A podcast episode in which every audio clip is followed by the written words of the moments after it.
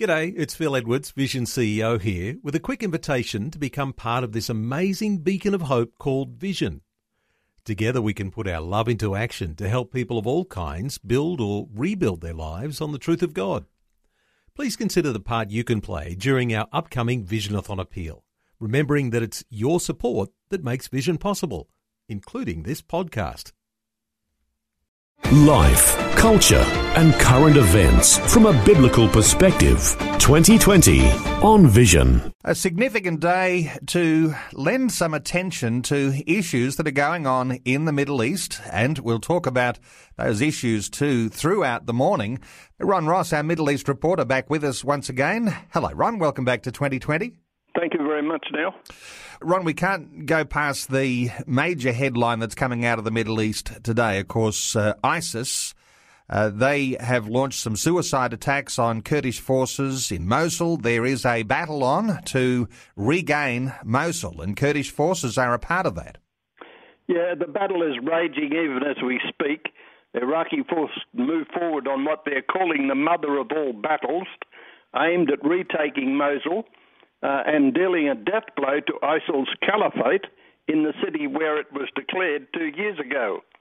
The start of the long-awaited assault raised deep concerns for hundreds of thousands of civilians trapped in Iraq's second-largest city, with aid groups warning of a massive humanitarian crisis.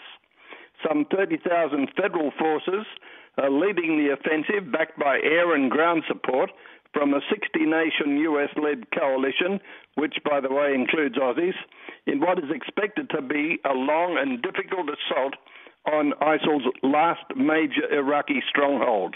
In a statement released online after the beginning of the assault, ISIL claimed it launched a series of deadly suicide car bomb attacks against Iraqi forces. Around 4,000 Kurdish Peshmerga took part in a push to reclaim villages once inhabited by members of the Christian and Kakai minorities, a statement said. We need to be praying into that situation. Well, this has been coming for some time, and now we're starting to see that unfold. We'll be monitoring that closely through the day, especially through Vision National News. Ron, in Syria, an Aleppo airstrikes killed 14 members of one family. Yes, all killed in one major airstrike. The details were released by an emergency service yesterday. A list of the dead published by the civil defense included several infants, among them 2 six-week-old babies and 6 other children under the age of 8. The civil defense identified the jets as Russian. The civil defense is a rescue service operating in rebel-held areas of Syria. The Russian-backed campaign to capture the rebel-held eastern Aleppo has killed several hundred people since it got underway last month after the collapse of a truce brokered by Russia and the United States. Let's turn some attention to Israel and that very contentious site called the Temple Mount. Israel's asking some help from the Pope. They've got a dispute with UNESCO over the Temple Mount. Yeah, it's causing terrible strife. Even the president or chairman of UNESCO has apologised for the decision. UNESCO, meaning the United Nations Educational, Scientific and Cultural Organisation. The proposal strongly condemns the Israeli escalating aggressions and illegal measures against the Waqf department and its personnel, and against the freedom of worship and Muslim access to the holy site. The Palestinians have demanded that an international delegation of experts be sent to the holy sites to examine what they have described as the destruction of historical and archaeological heritage by Israel. Prime Minister Benjamin Netanyahu has sought assistance from the Pope to support Israel's claim to the holy site.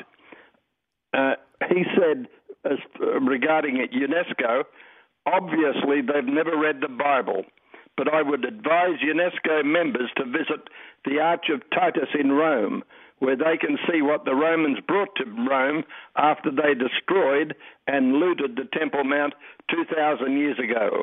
One can see engraved on the arch the 7-branched menorah, which is the symbol of the Jewish people, as well as the symbol of the Jewish state today. Well, lots of bodies deliberating over Israel and the Palestinians and the suggestion of two-state solutions and the like. Well, at the UN, America says Israel must choose between settlements and a two-state solution. What's happening with that debate? Well, there's a grave concern that in the lame duck period of President Obama's time at the White House, he may not use the veto at the UN and will allow the UN to order a two-state solution for Israel and the Palestinians. The US Deputy Ambassador, David Pressman, told an informal council meeting on Israeli settlements that the continued building of Jewish outposts on Palestinian land was a corrosive to the cause of peace. We need to start implementing the two-state solution on the ground right now, the US ambassador said.